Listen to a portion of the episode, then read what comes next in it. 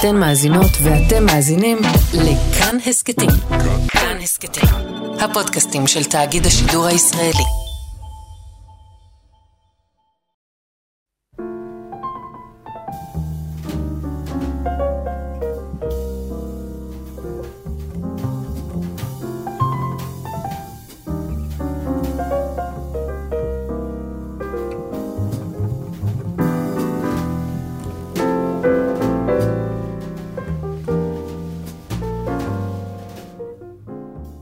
שלום, צהריים טובים, ברוכים הבאים להתבודדות ברדיו כאן תרבות, אני יאיר אסולין ואיתי השבוע במסע השבועי שלנו דרור בר יוסף, שכבר היה אצלנו פעם, והוא חבר ושותף לחשיבה, והוא ראש הקתדרה ללאומיות ליברלית במרכז בגין. וביחד איתו נצא למסע השבועי שלנו אל עומק המציאות, אל ההקשרים הרחבים, אל הניסיון כן לפענח את זרמי העומק של כל הכאוס הזה שקורה סביבנו, שהוא באמת הולך ומבעבע, האסיר הזה הולך ומבעבע ומאיים לגלוש מדי יום. אהלן דרור. שלום, מה שלומך? טוב, מה שלומך? ברוך השם. טוב, כיף שאתה פה, וה... אני רוצה לפתוח את השיחה שלנו ב... ביואל הופמן, שמת או נפטר, תלוי איך מגדירים את זה, אה, לפני כבר שבוע וחצי. ולקח לי זמן כאילו למצוא איך לדבר על יואל הופמן. כי כולם דיברו, מיד חזרו לסגנון כתיבה שלו ולעולם שלו. אה, ואני רוצה לדבר עליו דרך אה, הספר, ספר הזן של ג'ושו, שהוא תרגם וערך וכתב אה, הערות וכולי. ואני רוצה דווקא להקריא לפתיחה שלנו, ואני חושב שזה יתחבר לכל המסע שלנו לאורך התוכנית הזו, את האופן שבו הוא מגדיר את המסר. של אה, ג'ושו, כמו שהוא תופס אותו בפתיחה של המשלי הזן האלה, או אם אפשר לקרוא לזה ככה. הוא כותב ככה, יואל הופמן. מהו המסר של ג'ושו? המסר של ג'ושו הוא שאין שום מסר, שהעולם על כל דבריו השונים אינו טוב או רע, לא קדוש או טמא. אין הוא שום דבר מעבר לעצמו. אני ניגש הישר ללב העניין, אמר ג'ושו. הוא נשאל שוב ושוב מהו לב העניין, ואומר שהוא נמצא ממש מול העיניים. זהו עץ האלון בחצר הקדמית, רגל הכיסא, הקומקום שנחרך. תודעתנו מורגלת להגיב לדברים במונחים של הבחנה וזיהוי. ברקע התהליך התודעתי הזה נמצאת הדעה הקדומה, לפיה מעבר לקיומם הפשוט של הדברים ישנה מהות, ומעבר לחזותם יש משמעות. אבל ברגע שנבין שקיומם של הדברים הוא מהותם, מה נותר עוד להבין? בחיפושנו אחרי משמעות, ניסינו כמעט כל תשובה אפשרית, זולת התשובה הפשוטה והברורה ביותר, שמשמעותם של הדברים היא הדברים עצמם. הכל קיים, כל עוד אי אפשר להכחישו. מכל מקום סיבת קיומו אינה שוכנת בשום דבר אחר, ולא בשום עיקרון או אמת מעבר לדבר עצמו. מהותו של דבר היא שום דבר, מהומה. כך כשג'ושו נשאל מיהו ג'ושו, הוא אומר, השער המזרחי, השער המערבי, השער הדרומי, השער הצפוני. כיוון שלערים סיניות, סיניות בעת העתיקה היו שערים בכל ארבע רוחות השמיים, ויכולת להיכנס בכל מקום ולעזוב מכל מקום. מכל מקום אין משמעות הדבר שאין ג'ושו בנמצא. כאשר בהזדמנות אחרת ג'ושו נשאל מיהו ג'ושו, הוא אומר עיקר. וזה במקרה משהו, עיקר סיני. כשג'ושו נשאל על האדם הטהור, הוא עונה, אין מקום בביתי לנבל שכזה. מדוע יהיה מישהו טהור יותר מאשר היה מלכתחילה? וכאשר נשאל על הבודה הגבוה מכולם, הוא מצביע אל השדה ואומר, זה שנוהג את שבריו, הוא האיש. Uh, אני, אני אוהב את התיאור הזה של, ה, של התפיסה הזאת של ג'ושו, שהוא כאילו, תוך כדי שהקראתי, על פניו נראה שהוא כמעט חותר תחת הניסיון של התוכנית הזו. כן להגיע למשמעויות כאילו של מעבר ולעומקי הדברים. אבל בעצם אני חושב שזה לא. כי החתירה האמיתית, שזה אולי הדבר שככה, אני חושב ג'ושו מדייק, ויואל הופמן מדייק דרכו, וזה ניכר תמיד בפרוזה שלו, שהמהלך הוא לא לינארי, ושעומקי הדברים זה בעצם הדברים הפשוטים. אה, ואני מרגיש שזה מאוד מתחבר למסע שנצא ביחד היום, שהוא באמת יהיה סביב אלול, והצדיק, והנסיעה המיתולוגית כבר שלך לאומן. בשיח בינינו, ונדבר גם קצת על סוף עידן הפוליטיקה ואילון מאסק, ואולי אפילו ניגע במשה רבנו, שבפרשת השבוע יש את הרגע המחמיר לב ביותר. אה, בואו נצא לדרך, לא? אה, בשמחה.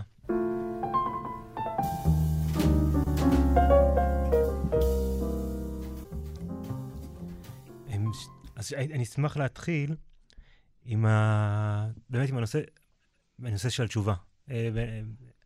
מבחינתי, חודש אה, מהנסיעה, מלפני הנסיעה לאומן, הכל משתנה. ואנחנו כאילו מדברים פה, וכאילו הכל בסדר, אבל מלווה הכל, הכל, כל מהלך אה, מלווה ב... היי, רגע, אני נוסע לאומן. אני, איך זה, מה, איך זה רלוונטי? זה מין כמה שנים אתה. כבר נוסע לאומן? 20 שנה. וואו. אה, פעמיים פספסתי בינתיים, שלוש, אה, אבל בגדול כל שנה. אה, והתקופה הזאת זה התקופה של, אה, רגע, נוסעים לאומן. אה, אז חשבתי להתחיל לדבר על תשובה, אה, שזה בעצם הנסיעה לאומן, אה, דרך הספר של הישאם מטר, על... הישאם מטר הוא סופר לובי, שנמצא באנגליה, ואחרי שקדאפי ככה מתחיל ליפול, הוא מנסה לחזור הביתה, ובעצם למצוא את אבא שלו, שנעצר על ידי המשטר, ועקבותיו נעלמו. הישאם והמשפחה שלו ברחו בהתחלה למצרים ואחרי זה לאירופה, והסיפור הוא נקרא השיבה, וזה בעצם סיפור השיבה שלו הביתה, והוא מתחכה אחרי אביו, שהיה משור, משורר ובפני עצמו, כנראה נשמע אדם די מרשים.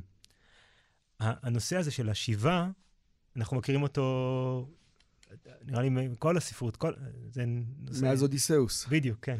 כן. ו- ובקבלה מדברים, הת- התשובה היא מז- היא מזוהה כשיבה, כשיבה הביתה, כתהליך של אה, חזרה, חזרה למקור, חזרה להורים, חזרה לאימא, אה, שזה מעניין, שזה מעניין זה תשובה, זה בעצם לחזור למקום שיצאת ממנו, ולראות איפה, איפה אתה עכשיו ביחס לשם, אתה בכיוון הנכון, אתה לא בכיוון הנכון.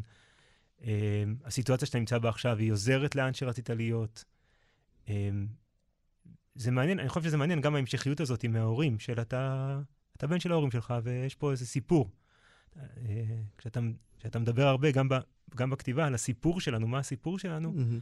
הסיפור שלנו הוא בעצם מאוד מאוד רחב, הוא מאוד מאוד ארוך. ואיך זה מתחבר לך לאיש המטר, למסע שלו? הוא חוזר הביתה, אה, מנסה לעלות על עקבות אביו, על מה קרה לאביו, ואני חושב שבמובן מסוים הוא, הוא כאילו מחזיר בתשובה את לוב. הוא חוזר, הוא, כל התהליך עצמו הוא תהליך של היכרות מחדש עם עצמו, עם הסיפור של אבא שלו, לנסות להגיע, ל, א', להגיע ל, ל, ל, על מה הסיפור, אם האבא חי או מת, מה. קרה לו. אה, האם הוא יתום או לא יתום, ומה היו הרגעים האחרונים שלו, הוא פוגש את דוד שלו, ומה קרה שם בחקירות. אמ, וזה סיפ, זה סיפור שאני חושב שהוא... התהליך הזה של לחזור לעצמנו, של לראות איפה אנחנו נמצאים, מה קורה לנו עם ההורים שלנו, לאן הם נעלמו, איפה אנחנו ביחס אליהם, אמ, זה תהליך מאוד משמעותי בחזרה בתשובה, וגם, וש, ושוב, חזרה ליומיום אחרי זה. זאת אומרת, הניסיון הזה לדעת אה, האם היומיום שלך הוא בכיוון. האם היומיום שלך הוא... אתה מרוצה מאיפה שאתה נמצא, זה רלוונטי למה שחשבת כשיצאת לדרך. אבל נגיד אצלך במסע הזה לאומן, אתה כאילו בעצם, כדי לעשות את כל הדבר הזה, אתה כאילו בורח למקום שלישי. שכאילו האומן הזו, מבחינת הדימוי. כן, כן. כאילו, אתה לא חוזר ללוב. אני לא חוזר, להפך. כאילו, ללוב במרכאות. כן, אתה כן, לא חוזר. הביתה, אתה כאילו. בורח או מתרחק כדי לייצר את החזרה הזאת. כן. אמ, זה מאוד נכון. זה, במובן הזה, פה זה נכנס לנושא הזה של הצדיק. כשאתה נוסע לצדיק, במובן הזה אני כן חוזר הביתה. אני חוזר לבן אדם שבחרתי אה, לבדוק את החיים שלי עם הדברים שלו. זה הסופר שאיתו אני... אם היית בפראג, הלכת לקפקא, אמרת, וואי, איזה יופי. זה חוויה דומה, שאתה אומר, אה, אני הולך איתו, אני הולך עם הרעיונות שלו, אני הולך עם משהו, עם, ה, עם הדברים, עם הדיבורים שלו, וביחס לדיבורים שלו אני בודק את איפה אני נמצא. אה, זה, זה מעניין, זה כמעט, ה... כאילו בעיניי בראש שלי, זה כמעט המתודה הפסיכואנליטית של לייצר חלל שבו אתה באמת יכול לחזור לשורשים, שבו אתה באמת יכול לחזור הביתה. זה כאילו גם הצדיק וגם המרחב, זה כאילו סוג של באמת חלל, שדרכו אתה יכול לחזור ל... לשורשי הדברים, ללא מודע, לעומקים של הדברים, לטראומות השורשיות, ווטאבר, אבל כאילו, העולם הפנימי הזה, קצת אפילו מתחבר נגיד למה שג'ושו, למה שהקראנו, אז הרעיון הזה, זה לא שאתה רק נותן פרשנויות לדברים, אלא אתה בעצם באמת משקיע המון אנרגיה בלחזור למהות הכי פשוטה של הדבר, ולמ... שהוא הדבר עצמו. בדיוק. כל העיניים מופנות פנימה. כל העיניים פתאום, באמת, שעות עוברות לאיזה מין uh, תהליך של, uh, של הסתכלות של מה זה אומר. מה זה אומר ל, uh, לשוב לעצמך.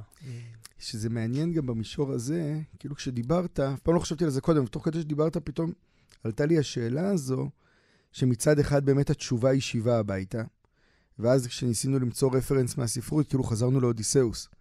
אבל בעצם ה... הקו המקביל לספרות הזו היוונית, כאילו לאודיסאה ולאליאדה וכו', זה התנ"ך. ששם אתה אף פעם לא חוזר הביתה. ממש. אתה תמיד בלך לך, כביכול אתה לא חוזר הביתה. אבל, נכון, אבל, בדיוק. אבל כאילו פתאום הבנתי, אפרופו הנסיעה לצדיק ואפרופו החלל הפסיכואנליטי, שאם נגיד בסיפור היווני, מה שאריך אורבך מגדיר אותו כספרות ששואפת לבידור, החזרה הביתה היא ליטרי חזרה הביתה, אז כאילו בסיפור היהודי, היהדות אומרת, החזרה הביתה לא צריכה להיות שבהכרח תחזור הביתה. אתה יכול, דווקא אם תלך למקום החדש, יכול להיות שדרך זה תמצא את הבית שלך. דווקא המדבר פתאום, הצדיק, החלל, ה-No Man's Land הזה, הופך להיות המקום שבו אתה מוצא את הבית, ולא בבית עצמו הפיזי. אני חשבתי על זה ממש גם, כשחשבתי על העניין הזה של השיבה, ואז יש את הנקודה של אברהם אבינו, הוא בעצם הולך לאן שאבא שלו רצה. הוא מורד מאבא שלו, הוא עוזב את אבא שלו, הוא מתרחק מאבא שלו, אבל הוא הולך לאן שאבא שלו רצה. הוא מגשים את החלום של אבא שלו. אבא שלו רצה ללכת לכנען, והחיים תקעו אותו. Mm-hmm. הוא נתקע ב... בדרך בחרן. אבל, אבל כשהילד, כשאברהם מורד אה, באב, הוא פשוט ממשיך את הדרך שהאבא נעצר בה. לא, אני, אני חושב שזה ממש ה... כאילו, אני מרגיש, אפרופו מה שקורה עכשיו בישראל, המחאות, וגם סליחה שיש בינינו ובכלל, כאילו יש שני מודלים של חזרה בתשובה, שני מודלים של חזרה הביתה. מודל אחד, ברור לכולם, אני חושב, שהשדים יצאו, והאדמה וה... רעדה, והדברים מת... מתערערים ומתפרקים, ואז כאילו יש שני מודלים. מודל אחד זה כאילו המודל האודיסאי הזה, של לחזור הביתה ברמה הכי פשוטה. היינו, התרחקנו מהבית, בואו נחזור הביתה, נקדש את הכרזת העצמאות, נקדש את כל מה שהכרנו, את ארץ ישראל הישנה והטובה, וכאילו זה יהיה התיקון שלנו. כאילו התרחקנו מהדברים האלה ונחזור הביתה. וכאילו אל מול זה יש את המודל, נקרא לו המודל היהודי, so called, שהוא כאילו אומר, כדי להגיע הביתה, אנחנו צריכים ללכת לאיזשהו מדבר. אנחנו צריכים להיוולד מחדש. הבית זה לא לחזור לזה שהיית בן שלוש, אלא לבדוק איך הבית, איך המהות הזאת של בית מתרגמת כשאתה בן 40. איך המהות הזאת של בית מתרגמת כשאתה כחברה בן 70 ומשהו. כאילו הדבר הזה, זה כאילו תפיסה אחרת של חזרה בתשובה, תפיסה אחרת של חזרה הביתה, העניין הזה של התשובה כלידה מחדש. שזה כאילו מובן גם, אגב, זה גם מובן ברסלבי, בהרבה, כאילו רבי נחמן עסוק כל הזמן בזה, בלידה מחדש הזו. כן, החזון הוא לא חזון שבו אתה תקוע או אמור לחזור אחורנית לאיזה מקום ישן, אני חושב... לא, כי אודיסאוס כל הזמן רוצה פשוט לחזור הביתה. נכון, אבל כמו שאנחנו יודעים, אין. בעולם הזה לא יהיה... זה מין... אי אפשר לחזור הביתה. אי אפשר לחזור הביתה. גם הבית אף פעם לא היה כל כך טוב. החז... זה מין, בגין קורא לזה כוכב שאתה הולך אחריו. יש איזה, אתה אומר, אני רוצה להגיע לשם. והדבר הזה, כמה שתתקרב, הוא עדיין יתרחק יותר. זה לא שאנחנו אי פעם נגיע... אה, גם אם, נצ... גם אם סוף סוף ינסחו משהו אחר ממגילת העצמאות, זה לא שזה יהיה הדבר הנכון. זה יהיה עוד שלב בדרך. זה מעניין, כי הכוכב הצפון זה כבר מוסיף כאילו עוד שכבה לדבר, כי בעצם אתה אומר, אז זה גם, זה מעניין, שתשובה היא לא בהכרח התיקון האולטימטיבי, אלא היא בכלל רק השאיפה לתיקון. כאילו, מספיק שיש לך כוכב ואתה הולך אחריו, למרות שאתה יודע שלא תגיע. אבל לא, לא, עליך, לא עליך המלאכה לגמור ואין את הבן חורין להיבטל ממנה. כאילו, עצם השאיפה הזאת היא מספיקה כדי כאילו להיות בתהליך כזה של חזרה הביתה. ממש. וכאילו תחבר את זה נגיד סתם לחוויה הזאת שלך של אומן, כל הדברים האלה שזרקנו לחלל. אמ, תשמע, אני כל שנה נוסע לאומן, כל שנה אני עולה על הדבר שאני צריך לתקן, וכל שנה זה לא עובד, זה, זה משהו חדש. אתה חוזר גם שנה אחרת. כן. כן, לגמרי.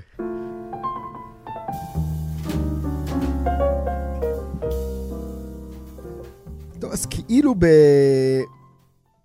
כאילו בהקשר אחר, אבל נראה לי כן מאוד דומה, אני רוצה לדבר על אה, טקסט שגם אתה שלחת לי ובאמת רבים אחרים שלחו לי, שזה מאמר שהתפרסם, אה, טקסט גדול שהתפרסם בניו יורקר, על אה, אילון מאסק והאופן שבו הוא הפך להיות יותר חזק מחלק מהמדינות, והוא אפילו במובן מסוים מאתגר את הכוח של ארצות הברית, בטח במישור הבינלאומי. וזה כתבת דיוקן באמת מאוד ארוכה, פרופיל מאוד ארוך, שמתאר את הרגע הזה שבו, אני חושב שהוא מתחיל משם, הרגע הזה שבו אילון מאסק אה, פשוט כפשוטו מציל את אוקראינה בתחילת המלחמה שם. אה, דבר שגם אני כתבתי עליו לא מעט כשזה קרה בזמן אמת. בה... כשמתחילה המלחמה, רשת האינטרנט של אוקראינה בעצם קורסת. אה, ארצות הברית לא מחברת אותה ללוויינים שלה, ואילון מאסק, שיש לו חברה פרטית של לוויינים, שנקראת אה, סטארלינק, אני חושב, אה, מעמיד לרשותם את הלוויינים שלו, ובעצם על ידי זה, עד היום לדעתי, פשוט משמר את רשת האינטרנט של אוקראינה, כמובן מה שמאפשר את ההישרדות של המדינה, כי בלי זה אין משמעות לא ל... כמעט לשום דבר מבחינת התנהלות גם צבאית וגם אזרחית, אה, או מאוד מאוד קשה לפחות לעשות. והכתבה הזאת כאילו מתחילה מהרגע הזה, שהוא כאילו רגע, על פניו הוא רגע סופר משמעותי וחשוב של מישהו שהתגייס למען הדבר, אבל היא משתמשת בו כדי להפחיד אותנו.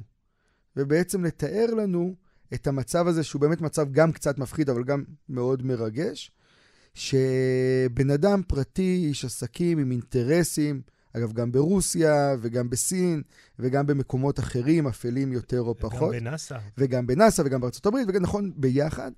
אה, הופך להיות חזק כל כך. אתה יודע, וגם באמת החלק השני של הפרופיל כבר לתאר עליו, וכמה הוא בן אדם מורכב, וכולי וכולי וכולי. והרבה אנשים שלחו לי את זה, כי זה בעצם דברים שאני כותב עליהם הרבה שנים סביב סוף עידן הפוליטיקה וההתפרקות של המודל הזה שאנחנו חושבים על דברים כאלה רק דרך מדינות, ופתאום יש כוחות אחרים שמאתגרים את, ה, את האיזון. ואני רוצה להגיד משהו אחד שהוא בעיניי אפילו מתחבר למה שדיברנו על תשובה. בגלל זה אני אומר שזה קשור ולא קשור. כאילו כל המוטיבציה של הטקסט הזה, ושל השיח בכלל סביב אילון מאסק וסביב האנשים האלה שמשנים את העולם, נרצה או לא, הוא שיח שכל, כאילו הסאבטקסט שלו הוא כל הזמן איך אנחנו יכולים לא להשתנות. איך, מה אנחנו יכולים לעשות כדי לעצור את האנשים האלה, כדי לעשות רגולציה, כדי לרסן, כדי לסרס, כדי שלא נשתנה. כדי שבעצם התפיסה הזאת שיש לנו על המדינה, על איך היא מתנהלת, על מארג הכוחות, על הסיפור הזה של עידן פוליטי, איך לא נגרום לטלטלות הגדולות האלה בעצם להשפיע עלינו, איך נתגונן מפניהן. ואפרופו הדיון שלנו על התשובה, ובכלל השיחה הזאת של תשובה כ- כשינוי ביסודו, אה, בעיניי כמשהו מהפכני כמעט, אה, נראה לי שזו הגישה הלא נכונה. כאילו נראה לי שיש איזה סוג של טמינת הראש בחול. שטוב, נגיד, שוב נראה כמה זה נורא וכמה זה מסוכן, במקום לבוא ולהגיד, נוצרים פה מודלים חדשים שאנחנו צריכים להסתכל עליהם, להקשיב אליהם. אחד האנשים ששלחו לי את הכתבה הזאת כתב לי באמת, החזון שלך התגשם, וכתבתי לו כתגובה, לא החזון, הניתוח הפוליטי. והמתח הזה בין חזון לניתוח פוליטי, אני חושב שהוא המתח.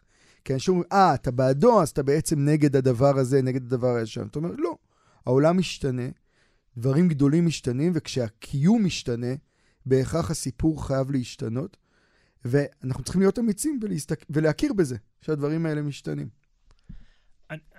אני, אני, בעמדה מורכבת. מצד אחד, אני מאוד אוהב כאוס, תמיד. וזה זמן שנראה לי כיף להיות בו, כשיש בלאגן. וגם זה הזדמנויות. אבל אה, תשובה, יש סיפור בגמרא, בטח מכיר, אה, איזה שוחט אחד פוגע מאוד ברב, אה, רב בא לסחוט התנצלות, השוחט, השוחט לא מוכן להתנצל, הוא דופק עם הסכין בחיה שהוא הורג בדיוק, הסכין מתנתקת ופוגעת בו במצח והשוחט מת במקום. והגמרא קצת בעדינות כאילו מבקרת את רב שהלך לסחוט התנצלות. הפשט של הסיפור הזה, חוץ מזה שרב הרג בן אדם, אמ, אני חושב, כשניסיתי להבין את זה, אני חושב שצריך לקחת בחשבון, הרי מה, מגיע לרב התנצלות, רב צודק. אבל צריך לקחת בחשבון שתשובה יכולה להרוג. תשובה היא מסוכנת. אתה, בן אדם חי את החיים שלו עם בחירות מסוימות, הלך איתם, ומגלה שכל החיים שלו היו שקר, היו טעות. ו- ו- ולהכיר בזה, זה להתאבד. ולצפות ממישהו להתאבד, כמו שרב ציפה, זה לא, לא שייך. במובן הזה, מה שאתה מבקש מהחברה, זה חבר'ה, יאללה, בואו נתאבד. יש בסוף השינויים האלה ש- שאילון מאסק מייצר, או בכל הדבר הזה, יש אנשים שיכולים, אה, ל- להיגר, אתה יודע, להימעך בגלגלי הכאוס והשינוי.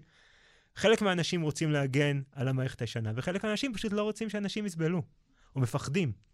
הסיפור על אילון מאסק הוא סיפור מעולה, הוא מדהים, אבל, אבל כמו הקטע שהתחלת ממנו, הדבר הוא הוא בעצמו, ואלון מאסק הוא, הוא טיפוס, אי אפשר לנתק את אלון מאסק מאלון מאסק. אני לא אז יודע. הוא, עשה, אני... הוא עשה דבר גדול, אבל קשה לנתק אותו ממנו. נכון, אבל אני חושב שאילון מאסק הוא לא הסיפור. להפוך את... חלק מהעניין של להפוך את אילון מאסק לסיפור, זה קצת להסיט את המבט מהסיפור עצמו. כי האנשים האלה הם תמיד אנשים מורכבים. הם תמיד... אני יודע מה, תומאס אדיסון. זה בן אדם שה... כל, ה- כל העניין הזה של המצאת הנורה, במקום המצאת החשמל, הוא תולדה של הונאת משקיעים. במשך ארבע או חמש שנים הוא רימה משקיעים והוא שילם לעיתונאים כדי שיכתבו שקרים, כדי שיספרו שהוא כבר הצליח לפצח את הדבר, והוא לא הצליח, עד שבסוף הוא הצליח, אוקיי? האנשים האלה הם תמיד מורכבים, הם תמיד, הם לא מלאכים בשום צורה שהיא, אה, יש, להם, יש להם את האינטרסים שלהם, לא הסיפור. הסיפור הוא בעיניי שהקיום, אגב, גם האנשים מהצד השני, כן, הם לא מלאכים, אוקיי? ברור, כן. והסיפור וה... הוא בעיניי שהקיום כאילו משתנה, ואם אני לוקח את מה שאתה דיברת על ה... ברור שיש פה טרגדיה, וברור שיש פה סכנה. ושבוע שעבר הקראנו, התעסקנו ב... פה, ב... בהתבודדות ב... בספר זמן מיד שנייה, שהוא ספר מדהים, של סבטלנה אלכסייביץ', שהיא זוכת נובל, שהיא כותבת על הרגע הזה שבו בעצם ברית המועצות נופלת, והמעבר מקיום ויקום סובייטי לקיום אה, חופשי כביכול או קפיטליסטי.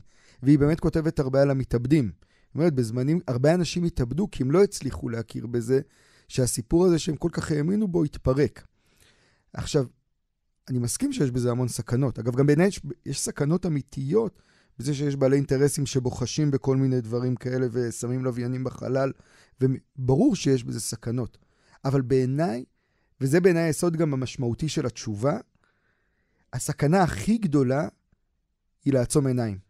כאילו אני מרגיש שה... אתה מסתכל על הטקסט הזה בניו יורקר, אתה מסתכל על כל השיח הזה בכלל, ניו יורקר הוא כאילו, הוא הייצוג האולטימטיבי של שיח מאוד מאוד גדול, שהוא אפילו, אני לא יודע אם המילה ליברלי היא המילה, המילה הנכונה לתאר אותו, הוא שיח של עולם מסוים, עולם ישן, שגם קיסינג'ר הוא חלק ממנו, למרות שלא יודע מי, כאילו מה הגבולות שלו בדיוק.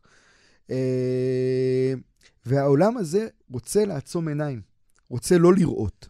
זה גם מה שדיברנו קצת עליו, הוא רוצה לחזור הביתה במובן של לעצום עיניים, אוקיי? אולי זה גם, האם לחזור הביתה זה לעצום עיניים אל מול העובדה שאי אפשר לחזור הביתה, ואז להתק... להתעלות בבית שאתה זוכר מפעם ובמה שהיה כשהיית בן חמש. שזה שקר גם. שזה, ש... שזה לא קיים בכלל, כן? זה, זה הונאה עצמית, כאילו. או באמת להסתכל ולייצר, אתה לא יכול להגיד זה העולם, בואו נראה איך אנחנו, איך אנחנו עושים את הכי טוב ממנו. איך אנחנו פועלים הכי טוב ביחס אליו, איך אנחנו עושים חשבון נפש כדי כאילו לצמוח הלאה. וברור שיש בזה סכנה, וברור שיש בזה גם כאב מאוד מאוד גדול, כאילו הטרגיות בעיניי היא בילט אין בסיטואציה. אני אומר את זה כאילו בטרגיות כלפיי, כן? טרגיות כלפי כולנו.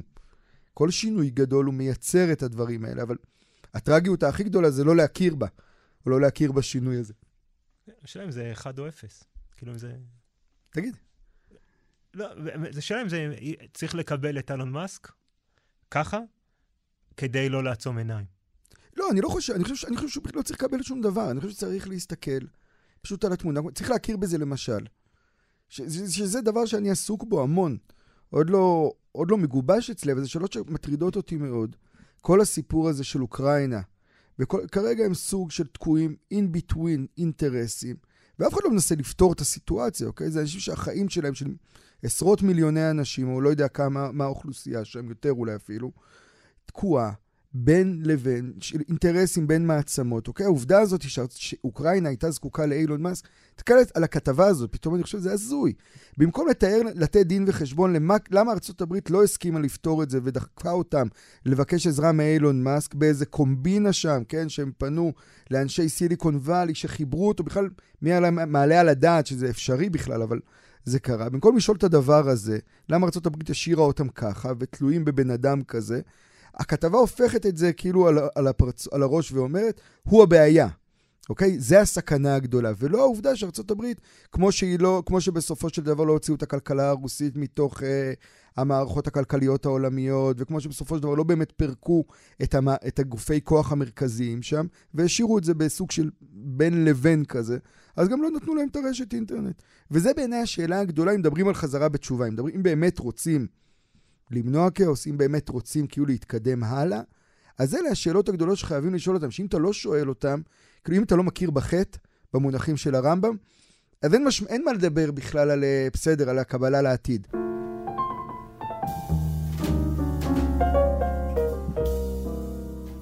הדיון התגלגל בדיוק לאן שחשבת, לנקודה שחשבתי הבאה שחשבתי להעלות. עשית לנו כאילו מניפולציה לשם. לא, לא, זה לא, זה אה, יצא כן. ככה. אני חייב להודות שיש, אם יש מחלוקות שאני חושב שהן לא לשם שמיים בחוויית חיים שלי, היו שתיים. אחת, סיינפלד מול אה, חברים, זה נראה לי הזיה להשוות את התוכנית, את התוכניות. אבל לא כי זה לא לשם שמיים, כי זה לא ניתן להשוואה, לא? ולכן זה כמו לא להשוות גזר שמיים. ופיל. כן, אבל לכן זה לא לשם שמיים. זה אוקיי. כאילו, זה לא, אין פה באמת דיון שאני יכול לצאת ממנו, להרוויח ממנו משהו. אוקיי. אין פה נקודה של אמת בלהגיד שפרנד זה יותר טוב מסיינפלד. אה, ועוד מחלוקת כזאתי זה עפרה חזה וירדנה ארז. ארזי.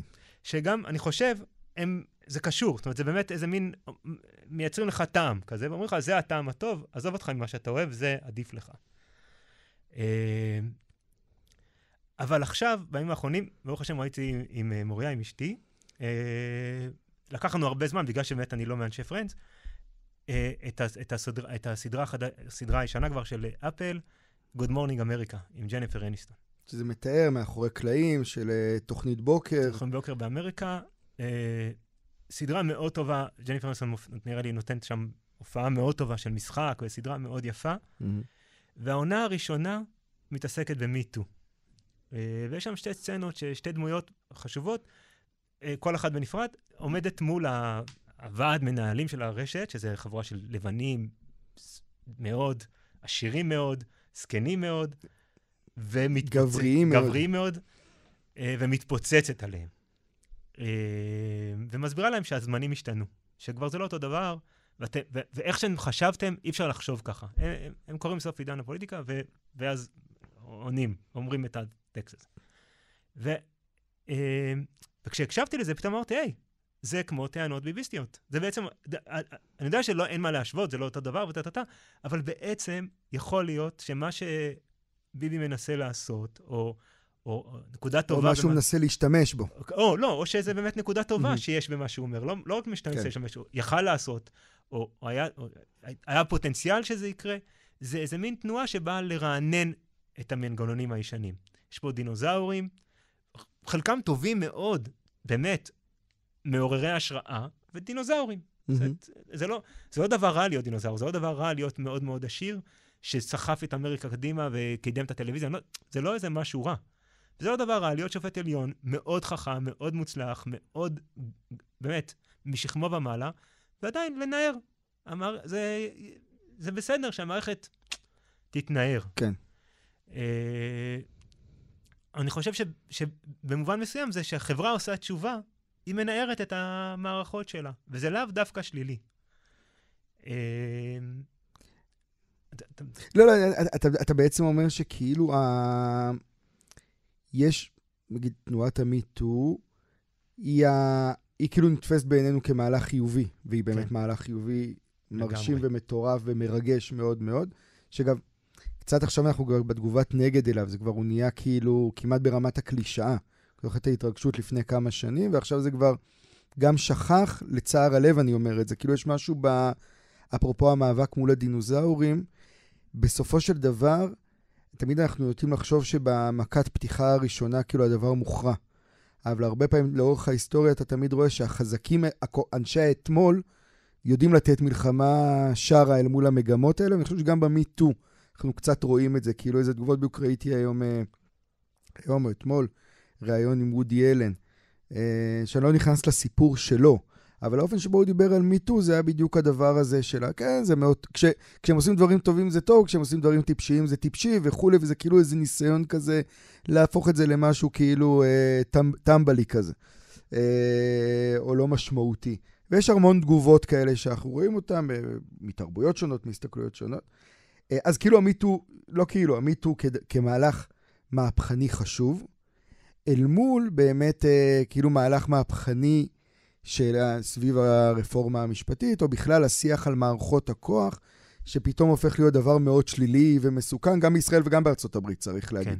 כאילו שאלות שעולות גם שם, אה, בכל מיני צורות. אה, אני מרגיש מאוד מאוד חזק שה...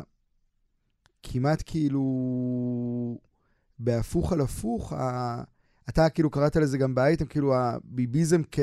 כמיטו, כמיטו או משהו כזה, נכון? כן. אני מרגיש שכאילו. התגובה היום לכל ניסיון של שינוי היא כמעט פוסט-טראומה מהמיטו.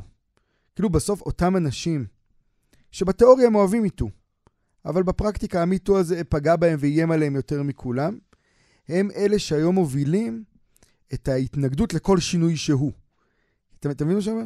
כאילו, אגב, אני לא חושב שזה ביביזם, כי אני חושב שביבי הוא באמת איש אתמול יותר מאיש עתיד, אבל המגמות האלה, או הרצון הזה לשנות דברים, כאילו מה שה MeToo היה איזה הכנה להמון אנשים חזקים ולהמון מערכות כך, כמעט בחוש, כן, באינסטינקט, גם אם הם לא היו באמת מעורבות ב MeToo, זה איזה כאילו חושים כאלה שהתחדדו מפני כל שינוי, ולהגיד, תיזהרו, יש פה להמונים האלה, כן, שזה תמיד הסכנה הזו, ההמונים, הדיבור הזה על ההמונים או על הפופוליזם וזה, על ההמון, יש, יש לו פתאום כוח והוא נהיה מסוכן. אני, אני חייב לדעת, אני, אני קצת, אני, גם דיברנו על זה פעם, אני לא, אני לא מהאנשים שתמכו ברפורמה, זאת אומרת, אני ממש לא בעניין. אני שמח שהיא ככה דועכת, mm-hmm. אני אשמח אם, אם אלה זה, אסור להדחיק אותה, אסור להתעלם ממה שקרה, ואני מקווה שזה לא יקרה. אבל אני, אבל אני, אני לא משווה, אני, אני נתתי את ההשוואה, אבל אני לא משווה בין מיטו לביביזם, בסדר? אני... ועדיין, כדאי לשים לב שמנערים אותך, זה גם שונה ממה שאמרנו קודם על תשובה כחזרה הביתה, אלא זה תשובה כמשהו שמערער את המערכות תמיד. ובכל אחד מאיתנו יש איזה דינוזאור אשכנזי, שזה טוב לערער אותו. אה, טוב לנסוע לאומן ולערער את הדינוזאור האשכנזי שבך. אה, אבל כאילו, אתה יודע, כאילו מה ש... אני נתפס על המשפט, על הצורך שהיית צריך כאילו להצהיר, שאתה לא בעד הרפורמה. כאילו הדבר הזה שהוא... גם, גם אני אגב מוצא את עצמי בתוכו, את הצורך להגיד את זה. כי היא גרועה. קודם כל היא גרועה, אבל אני רק אומר, זה שאתה אומר את זה, או זה שאנחנו אומרים שאנחנו לא בעד הרפורמה, זה לא אומר שאנחנו לא בעד נכון. הניעור. נכון. וכאילו כן, החלוקה בדיוק. הזאת שנהיה שאם אתה לא בעד הרפורמה, אתה בעצם נגד כל ניעור שהוא, או נגד כל שינוי, או נגד לא, כל לא. מהפכנות, היא הדבר המסוכן.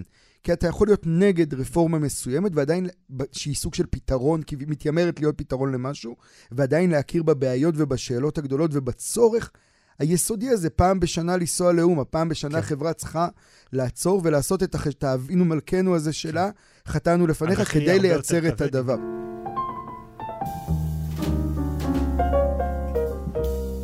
אה, אנחנו ממש בימים אלה מציינים אה, עשור למותו של אה, גבריאל בלחסן, המוזיקאי, המלחין, המשורר, בעיניי, מהמובילים של להקת אלג'יר, שמת בגיל 30 ומשהו, אני חושב, 37. ואני חייב להגיד שאני כאילו בזמן אמת, הייתי בסוף התיכון שלי, אה, לא כשהוא מת, אבל כשהייתה את כל תופעת אלג'יר והאלבום השני שלהם, מנועים קדימה וכל הדבר שם, והייתי הייתי חלק בלווייני מהדבר הזה, כי לא הייתי מה, מהגוש הקשה, אבל הייתי כמה פעמים בהופעות שלהם בברבי, והייתי חלק מהדבר, מהציפייה הזאת שגבריאל יעלה להופיע, ופעם אחת הוא הופיע, ופעמים אחרות הוא היה מאושפז וכאלה. ו... והדחקתי את זה, כי החיים המשיכו הלאה, ולפעמים אני שומע שיר חדש של אביב גדג' או כזה, אבל זה משהו שעבר הלאה. בתודעה שלי, ועכשיו אני רואה שכאילו מארגנים גם איזה מופע גדול עשור לזכרו, ופתאום הוא חזר לתודעה. וכאילו, עצרתי, פתאום זה תפס אותי וחשבתי על ה... האם בכלל אפשרי היום, גבריאל בלחסן? האם היום בכלל אפשרי התופעה הזאת של הבן אדם הזה שכאילו מתקיים באיזה שהם שוליים גם גיאוגרפיים, בעיקר אני חושב רוב החיים בתלמי אליהו והמרחב הזה בדרום, ובכלל ה... המוזיקה הזאת שהוא יצר, שהיא כאילו, היא לא נענתה לשום חוק אה, מסחרי היום, כשהכול, הפופ כאילו פתאום נהיה מאוד חזק והכל מאוד מלוטש ומהונדס, ואצלו יש משהו שהוא פרום לחלוטין. אין הצדקה אם אין, זאת אומרת, ברור שכן. לא, לא אם יש הצדקה. לא, לא, אין הצדקה למציאות אם אין אפשרות. אין אה, הצדקה למציאות אם אין אפשרות. היום אתה מדע... יש היום איזה גבריאל כזה בלחסן. אגב, גם בזמן אמת כמעט לא... נכון. מי ידע בכלל שהוא היה. כן, זה הנקודה. שמה? שכאילו שזה תמיד נודע רק אחרי... כן. אין הצדקה, כל מה שמעניין במה שאנחנו עושים כשאנחנו קמים בבוקר זה גבריאל. כאילו זה הדבר הזה החדש, המעניין. זה מה שאתה בעצם, אם... אני חושב שמה ש... הסיבה שאני אוהב כאוס זה בגלל זה. זה. אתה בסוף רוצה שמתוך הדבר הזה יצא משהו חדש, מגניב, מעניין, מחדש. אה, אה, אה, אחרת זה היה נעצר. כן, כי אתה אומר שה... בכלל, מעניין. כי עצ... אתה אומר, עצם השאלה, האם אפשרי גבריאל ברכסן, היא לא שאלה אמיתית. כי כאילו אם לא אפשר... כי זה אלה המנגנונים שמניעים אה, מניעים קדימה. אולי דווקא בהקשר הזה דווקא אני אזכיר שיחה שהיה לי עם אה, העורך שלנו, עם נדב אלפרין, סביב הטור האחרון שלו, במקור ראשון, שהוא כתב על, על געגועיו לישעיהו לייבוביץ'. ואז באמת, אני הייתי בתגובה שהשאלה אם בכלל היום אפשרי לייבוביץ'. והוא אמר, דיברנו על זה, אני לא זוכר בדיוק מי אמר מה, אבל כאילו שעצם הגעגוע ללייבוביץ' הוא העניין. כאילו, אתה אומר בעצם, מעניין, השאלה הזאת היא האם אפשרי משהו, היא שאלה כמעט לא חשובה אל מול פונקציות שתמיד קיימות בכל מיני תצורות. כאילו, השאלה היא לא האם אפשרי גבריאל בלחסן, אלא מה התצורה של הפונקציה הזאת היום. כן. בתוך המציאות שלנו. כן, וגם באיזה הקשר הוא יופיע? הוא יופיע בשירה, הוא יופיע ב, בקולנוע. זה מעניין, כאילו אני, אני, אני, כאילו אני לוקח מזה את, ה, את המחשבה שתמיד צריך לחפש כן. את הפונקציות האלה כן. בתוך החברה.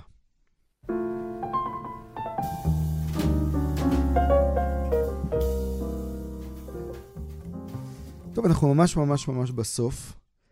אה, ואני רוצה לסיים, ב... אנחנו פרשת שבוע, ניצבים וילך, שזה בעצם, דה פקטו זה כאילו הסוף ספר אה, דברים, כי אחר כך זה האזינו, ו... וזאת הברכה שזה בכלל בשמחת תורה.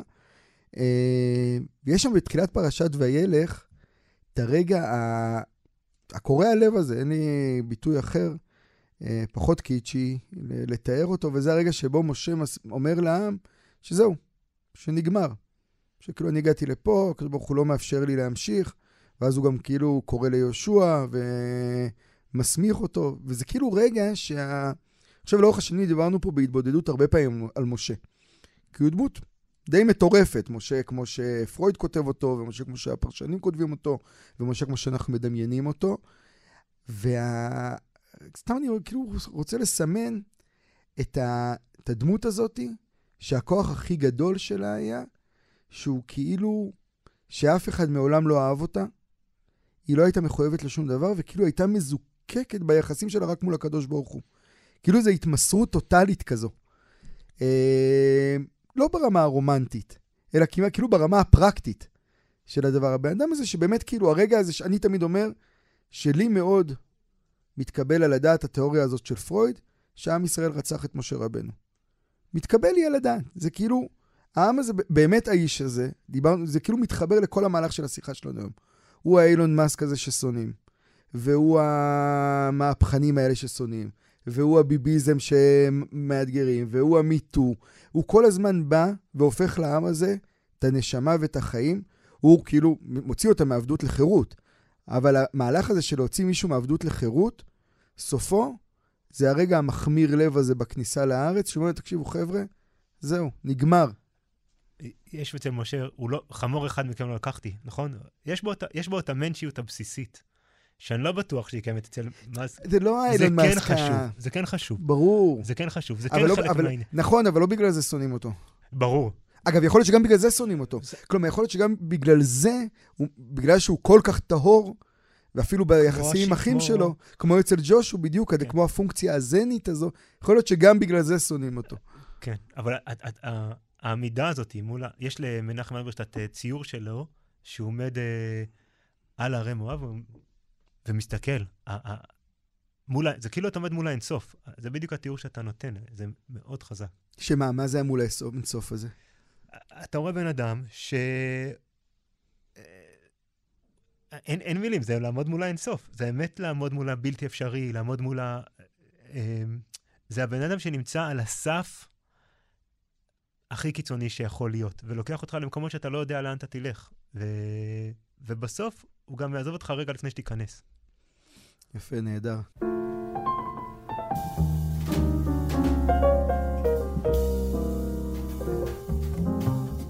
תודה, דרור. תודה, תודה שבאת, שבת שלום. תודה לנדב אלפרינט שערך אותנו. שיהיו בשורות טובות ושנה טובה.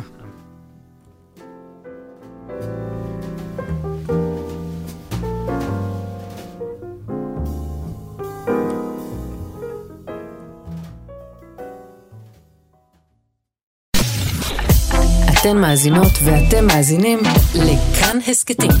כאן הסכתים, הפודקאסטים של תאגיד השידור הישראלי.